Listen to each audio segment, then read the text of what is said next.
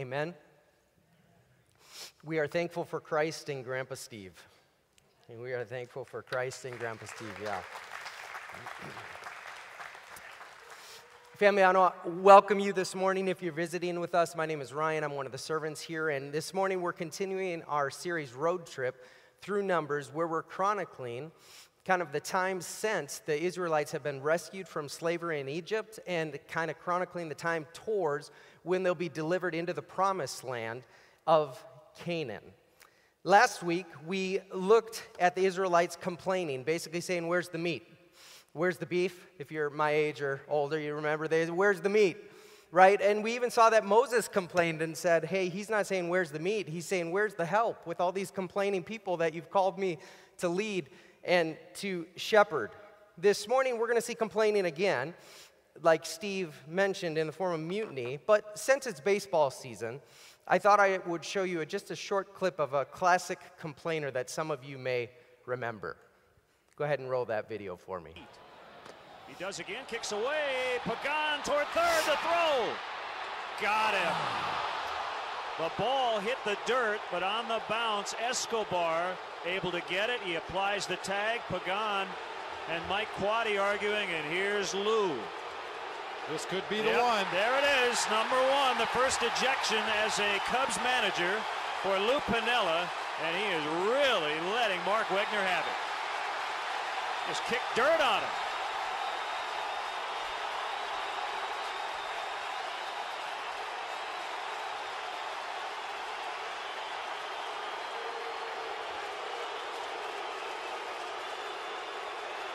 I don't think anybody's surprised that he picked today to do it.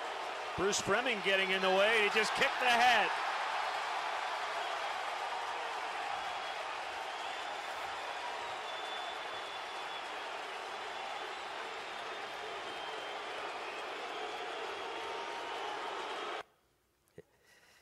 Just as an FYI, this wasn't Lou's first dance with complaining to an umpire and getting ejected. I mean, there are entire YouTube compilations that you can peruse at your leisure. He was an expert at it. Who was he complaining to? The ump, right. Yeah, and why is that a problem in the game of baseball? What was that? The ump has final authority. The ump has the power to say, you're gone, right? And for Lou, oftentimes that happened. They've been given authority by Major League Baseball. This morning, as Steve kind of referenced, we're going to see complaining too, and it's in relation to someone in authority. Now, usually we'll take some time, we'll read the whole of the scripture, and then give you a couple minutes to, to talk about it. I'm not going to do that this morning. We're going to walk our way through it because sometimes in a narrative that steals the punch before you get there. But I will invite you to turn to Numbers chapter 12 if you brought a Bible with you. If you're using one of our Bibles, that's on page 104 underneath your chairs. But we're going to turn to Numbers chapter 12 as we look at complaining part two from last week. Numbers chapter 12. And we're going to start in verses 1 through 2. Numbers chapter 12. And Father, as we turn to these pages, we pray that your spirit would work in the same way that I felt your spirit working through Grandpa Steve. We pray that you would be gracious to us. And we pray that your son, Jesus, would be made famous in our hearts for your glory and for the good of ourselves and our entire community and the nations. We pray. And God's people said, Amen. Verse 1 Miriam and Aaron began to talk against Moses because of his Cushite wife, for he had married a Cushite. Has the Lord spoken only through Moses? They asked. Hasn't he also spoken through us? And the Lord heard this. So Miriam and Aaron are, are big sister and big brother to little brother. And notice how they handle kind of some grumblings that they have. They talk against Moses, they talk behind his back to the other Israelites and complain about his leadership, the way he's leading. And this isn't the way that Scripture would call us to handle when we have a problem with somebody, whether it be a brother or sister in Christ, whether it be a peer. And at least on the surface, he, surface, here's the problem that they say that they have. because of his Cushite wife, for he had married a Cushite. And, um, you know, with this, various scholars think this refers to Moses' wife, Zipporah, from the book of Exodus, or a more recent wife. And the reason that they wonder this is uh, not because geographically, if you look here, I've got a pointer, I think. Here's Midian. Here's where Zipporah was from. And if you look over here, here's where they think Cush was. And it was a different region geographically. So they wonder are they talking about Zipporah or are they talking about a more recent wife or something like that? And um, you could make arguments either way, but all of them are from silence. So I kind of would go with what Scripture says. And there's a scripture in Habakkuk chapter 3 that says this I saw the tents of Cushan in distress, the dwellings of Midian in anguish. So this is kind of like parallelism. That would seem to be saying that they're one and the same place right? So I go with this being Zipporah. Nevertheless, another reason that uh, they think that this might, or the reason they think this might be different is again, geographically, they think that Midian's here, Cush is here, and if this is a wife later on, after Zipporah from Cush, they think something could be going on with Miriam where there's a racial prejudice present because that would be uh, if you're from Cush, you would have had a darker complexion, a darker skin color. I don't think that's what's going on, and we'll see that as we continue in our passage. But nonetheless, this is important to note because if you were to go throughout the Bible, you'll see that as the Israelites make their way up to the promised land of Canaan, he tells them not to intermarry with other peoples, with other races, so to speak. But listen closely. The Bible never talks about interracial marriage being wrong or bad. The reason they're not supposed to intermarry with some of these other nations has nothing to do with skin color, has nothing to do with race, and has everything to do with the gods who are worshiped by those nations. Is that distinction clear? Okay, but it needs to be really clear. This is important to understand because judging someone based on the color of their skin, which is something someone has absolutely no control over, it's sin. It's sin. In fact, racial differences are a blessing to society in general. They're a blessing to this spiritual family. Amen. And we're going to worship Jesus with people from all nations for eternity. So why not practice now? Amen. Verse 2. Verse 2 speaks of the real reason, kind of the beef that big sister and big brother had. Has the Lord spoken only through Moses? They asked. Hasn't he also spoken through us? And the Lord heard this. So this is just jealousy. This is simply a matter of jealousy. Little brother has special access and privilege before God, and we don't. And God would say, Yeah. In Miriam's discontent with her standing in the spiritual pecking order, and thus she's kind of challenging Moses' spiritual leadership of the people. And if you were here last week, you remember that Moses complained about the complaining of the Israelites, and God gave him 70 other men who he put some of his spirit on in a similar way to how he had done with Moses so that he could, they could share the burden. But I mean, if you're Miriam, I get it. Remember back with me Moses' continual begging to lead this people. He relentlessly asks God, he's like, please, please, please let me lead these people. I mean, the resumes are this high, but he just keeps calling God's office and says, voicemail after voicemail after voicemail, please, please, please. Isn't that how you remember it? Oh, okay. Me neither. It's the opposite of how it went, right? He was this reluctant servant who God relentlessly pursued through a burning bush. And then when he's like, like I could say, I can't speak as well as Grandpa Steve. He's like, okay, I'll give you your brother Aaron. He can speak for you. And Moses finally, in, essence, cries uncle, and he's a willing servant and says, okay, God, your will be done, in essence. Even last week in chapter 11, as Moses is crying out to God, we see how Moses views himself as God's servant. He's not wielding his spiritual authority and throwing it in Miriam and Aaron's face. In fact, we read in verse 3 now, Moses was a very humble man, more humble than anyone else on the face of the earth. Guess who's thought to have written this? Moses. Which you're like, uh, problem here. Uh, I'm going to write, now I'm a very humble man, more humble than anyone else on the face of the earth. So some have said, well, someone else had to add that after the point. I think it actually points to the fact that this was inspired by God. Who would want to write that other than God inspiring them to write that about themselves, right? I think it actually proves to it. You have to be humble to write based on God telling you to do so that you're the most humble man on earth. I couldn't write that. This is not true. Some think again. So I think this is. Uh, I think this is Moses is obeying God again. But he, he wasn't given authority to lead the Israelites for his benefit. He was given spiritual authority as a servant for others' benefit, for their benefit. And that's an essential principle of the why God gives authority. Verses 4 to 8. At once the Lord said to Moses, Aaron, and Miriam, Come out to the tent of meeting, all three of you. So the three of them came out. Then the Lord came down in a pillar of cloud. He stood at the entrance to the tent and summoned Aaron and Miriam.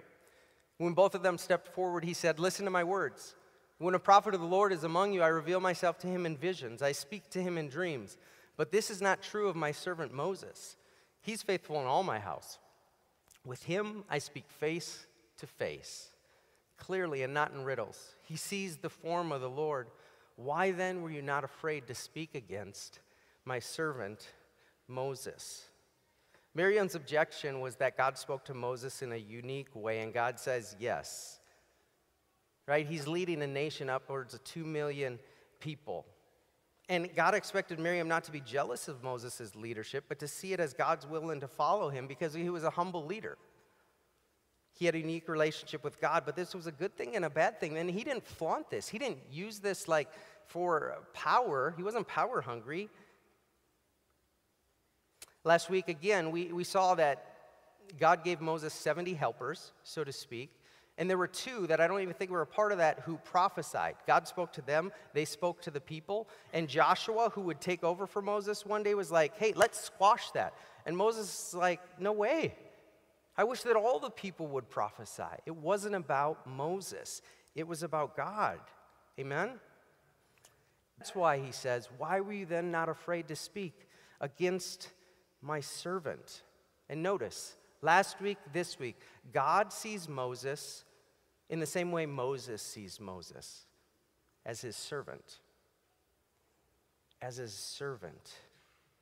And that you wouldn't know this, but from the Hebrew grammar, you would really see that Miriam's the ringleader and Aaron's just kind of going along with her. The grammar makes it state that the beef was really between Miriam and how she objected to Moses, and Aaron was going on. And again, they're speaking against Moses. They're not speaking to Moses. It would be totally different if they were speaking to Moses. They're speaking against Moses behind his back with the Israelites. Verses 9 to 12. The anger of the Lord burned against them, and he left them. When the cloud lifted from above the tent, there stood Miriam, leprous like snow. Aaron turned toward her and saw that she had leprosy, and he said to Moses, Please, my Lord, do not hold against us the sin we've so foolishly committed. Do not let her be like a stillborn infant coming from its mother's womb with its flesh half eaten away. God is not happy. He doesn't want people to steal his glory. And so we're told his, his anger burned against Miriam, and anger, Miriam has leprosy. It uses some pretty descriptive language to show what that would have looked like. What I want to point out is that Aaron acknowledges what he and Miriam did in speaking against Moses and, and stirring up kind of people behind his back. It was sin. He's acknowledging that. And notice here, too, what does Aaron call Moses? Kind of a term of, of authority, my Lord, right? He's like submitting himself to his leadership. Now, here's what's interesting. Please, my Lord, don't hold it against us. What was the role of Aaron? Anybody know? High priest, right? I think. He's a high priest. But who is he act, asking to act as high priest, in essence, to go to God on his behalf? Moses. Interesting. It's almost as if Moses is pointing towards someone else. Verse 13 How would Moses respond? Think about when you had siblings and you know they would wrong you. How would you respond? How would Moses respond? So Moses cried out to the Lord, Oh, please, God, heal her. But crying out is different than the voice I just used. Please, God, heal her. Doesn't this seem like a pretty compassionate response on the part of little brother towards his big sister who's, who's tried to poison, in essence, how others view his leadership? It seems like an example of humility towards someone who doesn't deserve it. Verses 14 to 16. The Lord replied to Moses, If her father had spit in her face, would she not have been in disgrace for seven days? Confine her outside the camp for seven days. After that, she can be brought back. So Miriam was confined outside the camp for seven days, and the people didn't move on till she was brought back. After that, the people left Hazeroth and encamped in the desert of Paran. So God apparently didn't answer Moses' prayer, at least in the way he, we think that he was asking. Seems like he was saying, just take it away. Right? And God's like, man, if, if her father spit in her face, she'd be outside the camp for seven days. What she did, that, that was serious. So here's what I want you to do put her outside the camp for seven days. Then after that time, we'll take her leprosy away and the Israelites can move on. Think about this. You've got two million people. She's been put outside the camp because of her leprosy. She can't be in it. Everyone would have known. At some level, there would have been a huge amount of shame that she might have felt. But also notice when did two million ish people move on? When did they move on? After she was healed. After she was healed. what an act of mercy in some senses. Think of what would have happened had they moved on and left her destitute alone in the desert to fend for herself as a woman. At times, even when we screw up or others screw up and it's our fault, we need to serve them by waiting for God to work in their lives. Like the same way they did for Miriam. Now, I kind of went through this quickly. I want to spend the rest of my time applying this, but before I do so, I have to admit I was a little apprehensive to apply this passage, and here's why. Because for our spiritual family, I'm one of the appointed servants, and this passage deals directly with complaining against God's appointed servants. I was like, Uncle, like, I, next one. I remember the first couple uh, messages I got at Kettlebrook, someone died, and I'm like, Mike, come on. Anyways, the older I get, the more I think, you know what, we need to talk about things that are uncomfortable. We just need to talk about them. So I'm going to talk about them.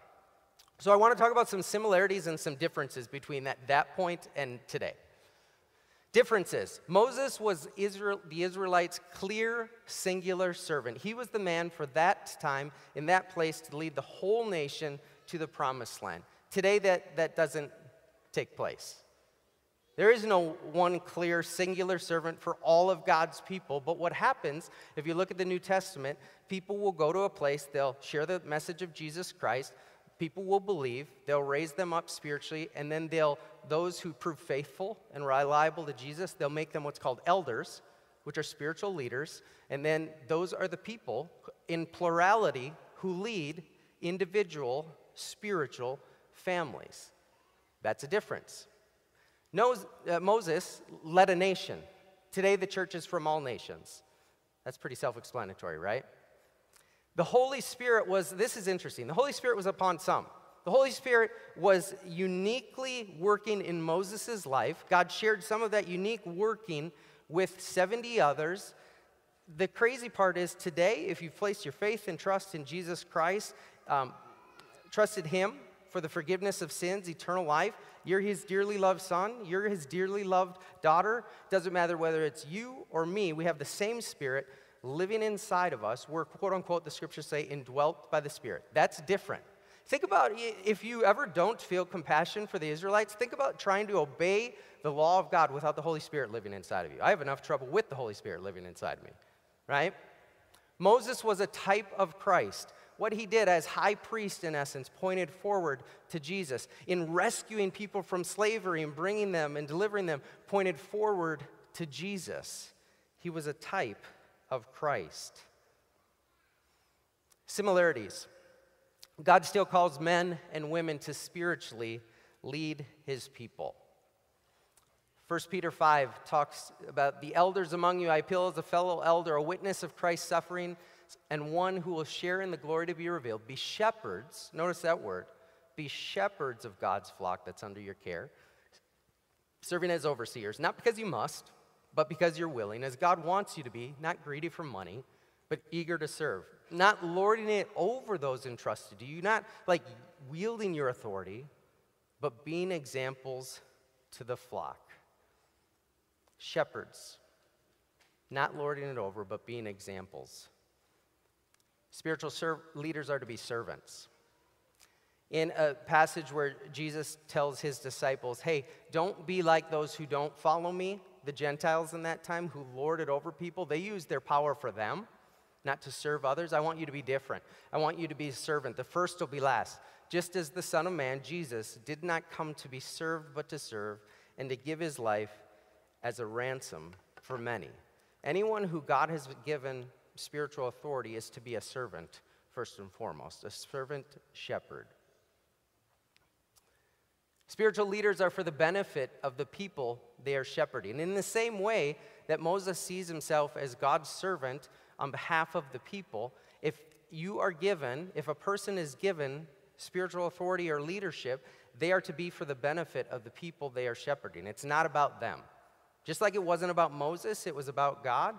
Whether it's a pastor, whether it's an elder, whether it's a ministry leader, whether you lead a group of some sort, it's for the benefit of the people that you're called to help shepherd, not yourself.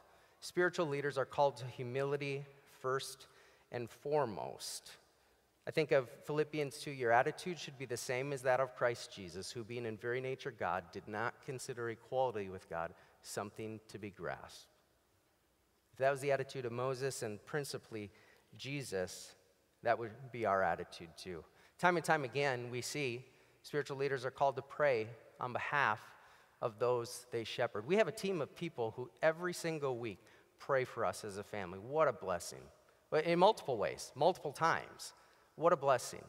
But when they deserve it, when they don't deserve it, even if they've been wrong. Moses is just an example. In the same way that Jesus says, Father, forgive them, they know not what they've done. Lastly, talking against people versus to people is against God's design. And you could take this outside of leadership in, in a faith community, but we need to talk to people rather than behind their backs, rather than against people. Matthew 18 lays out what that is. Go to them yourselves. Can't win them over, take another. Can't win them. It lays it out. That would include spiritual leaders too. You should at times talk to spiritual leaders about how you're thinking, feeling. Sometimes I know, like, it, I remember Troy and I, our lead pastor, Troy Lather, we're talking on the phone one time, and we got off, and my wife was like, Do you guys always talk to each other that way? And I'm like, Yeah, why? She's like, I would hate that. Like, we're just direct with each other, right? Now, so where I'm going with that is sometimes, I, I, don't think so, but sometimes it can be intimidating to think about talking to someone who, who is spiritually leading, but hopefully we're approachable and hopefully we're humble, and hopefully when you do, you see, man, these, these are just normal people, like, like me. So you should at times talk to. We don't have an environment. Some environments you're in will say, no, you don't question leadership. We don't say that okay? 1 Timothy 5:19 to counter that says don't entertain an accusation against an elder unless it's brought by two or three witnesses. Think about this time period. Paul, the apostle Paul is writing to Timothy, his apprentice.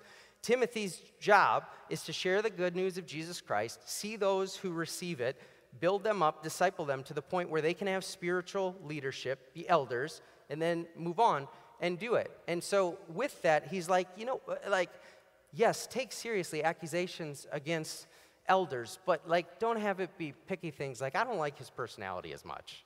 Right? Or this or that. Like we're trying to see people become followers of Jesus who then help other people become followers of Jesus. So, yes, we want to take seriously accusations against spiritual leadership, but it, like is this just a one-off thing where someone disagrees on this one random thing or is this a character issue, which is serious if it's a character issue? And have I seen it? Repeatedly and have other people seen it too. Does that make sense, the difference? Rather than, I don't like Ryan, he likes the Vikings. All right, next. Hebrews 13 7. Hebrews, I don't know if I like Ryan because he likes the Vikings either. He's not very smart. Hebrews 13 7. This one we're going to talk about. Obey your leaders and submit to their authority. They keep watch over you as many must give an account. Obey them so that their work will be a joy, not a burden, for that would be of no advantage to them. We're all called to submit to our servant leader, Jesus Christ. With that in mind, I want to talk about this one because this might be one that's hard. And again, it feels almost weird talking about this because I think that leadership in any sphere, but especially the church, is much more about influence than authority. And let me describe what I mean by that. If we need to talk a lot about how and why we are in authority and that the family needs to submit to that authority, we probably don't have the relational influence that's needed to shepherd well. Does that make sense? If we need to say all this kind of stuff, we probably don't have the relational influence to shepherd well. And this is probably why we don't talk about this often, hopefully. Like, I can't ever remember us talking about this topic. Maybe we have, but I don't remember it. That's why it's good, again, to teach on uncomfortable topics and teach through the scriptures. But in general, we are so blessed by the relational authority we have in this family and that you entrust to us. And what I mean by that is influence. We have huge influences in this family as servants, and because I hope and I believe it's because we built a track record where you rightfully feel you can trust us. Right? We're in each other's lives. That's, so when it says obey your leaders, submit to their authority, uh, I don't remember a time where I'm like, you need to do this, you need to do that. Well, that's just not how we lead. Two, it doesn't seem to work very well. As well as asking questions where people own things and self discover themselves, like Jesus says. Hebrews 13 talks about the work of the leaders, elders being a joy, not a burden, and that if their work is a joy, it's going to benefit everybody, but if it's a burden, everybody loses. Take me out of this. We have four other men who serve as elders in this spiritual family Troy Lather. Uh, we have, and there's many who have come before these men. Jay Mundinger, Ryan Hughes, Dan Johnstone. Uh, we're blessed to have these men serving us. Not just once, not just twice, regularly. We pray for you, and I've heard these men break down and weep because they love you so much.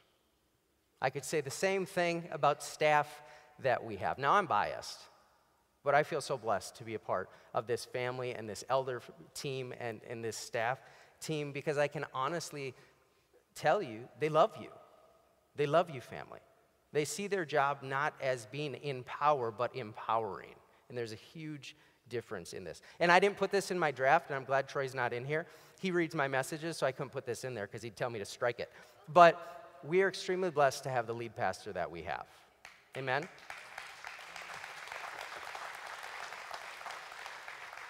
He serves me and he serves us in many ways he wouldn't have to. He's in kids' ministry right now.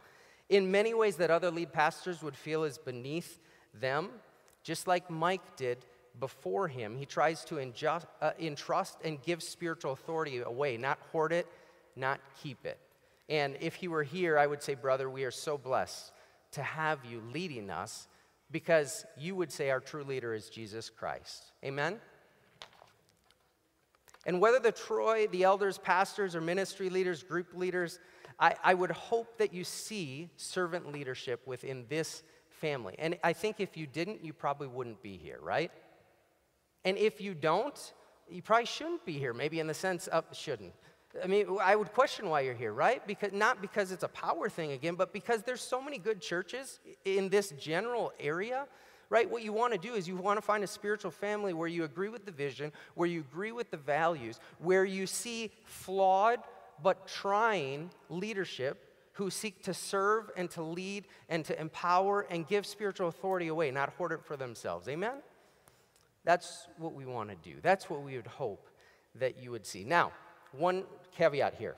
I think part of the reason why a topic like this can be hard is because spiritual authority can be abused. Correct? It can be abused. And some of you have maybe been a part of that in one way, shape, or form. And if that's you, I'm so sorry. If you felt that way in, this family, I'm so sorry. That is not our heart. That is not our heart. And I mean, I, I just read an article within the past couple weeks of revelation of sexual abuse in, within a large kind of denomination. And it's deeply saddening, saddening. Right? It's not a Catholic thing, it's not a Protestant thing, it's a, it's a deeply saddening, deeply sinful thing. When 1 Timothy talks about Paul's advice to not entertain an accusation against an elder unless it's brought up by one or two witnesses, like sexual abuse, that, like, you talk to us. You talk to us. You bring that to us. So here's what I would try and do. I, I got to leave. But here's what I try and do, and here's what I encourage you to do. If you feel like you, you want to talk to me, to Troy, to someone else, to your group leader, uh, to an elder, I, first I try and examine my own heart and see what my motives are. Am I for the other person before I go to them? I had someone approach me this past week, and it didn't even have anything to do with anything I had done, but just how they were thinking and how they were feeling. And I respected this family member going into that, but I respected them even more going out of it because they came to me. They didn't talk against, they didn't talk behind, they just came and talked to me. On the other hand, I've only had this happen once, but I've been in a sit down meeting where someone literally told me, it's probably at this point that you say, this is, it'd probably be better to use your gifts at another church. I was like, that, that takes courage, right? My heart was beating really fast. Like, I'm like, that really just happened, right? And so at that point, I was like, I don't even know what to do. So I just agreed, probably. I don't know. What do I say to that? Probably. Am I going to a person in an attitude of humility, trying to take the log out of my own eye before taking the speck in someone else's eye? Have I, what I try and do, this is when I approach someone, have I prayed for a period of time before I approach them, asking the Holy Spirit to do something before I'd even do anything? Lastly, would I go talk to the person, being for the person, being humble and seeing the log in my own eye and the speck in the other person? Would I go to them and talk to them rather than talk against them? Again, I think these, I am running out of time. These, these principles could apply to other areas. It could apply child to parent, it could apply employee to boss, Though I don't know that, unfortunately, in the marketplace, you have the freedom that you have to come to us with your bosses. I know that's not the case all the time. But, family, I'll end with this.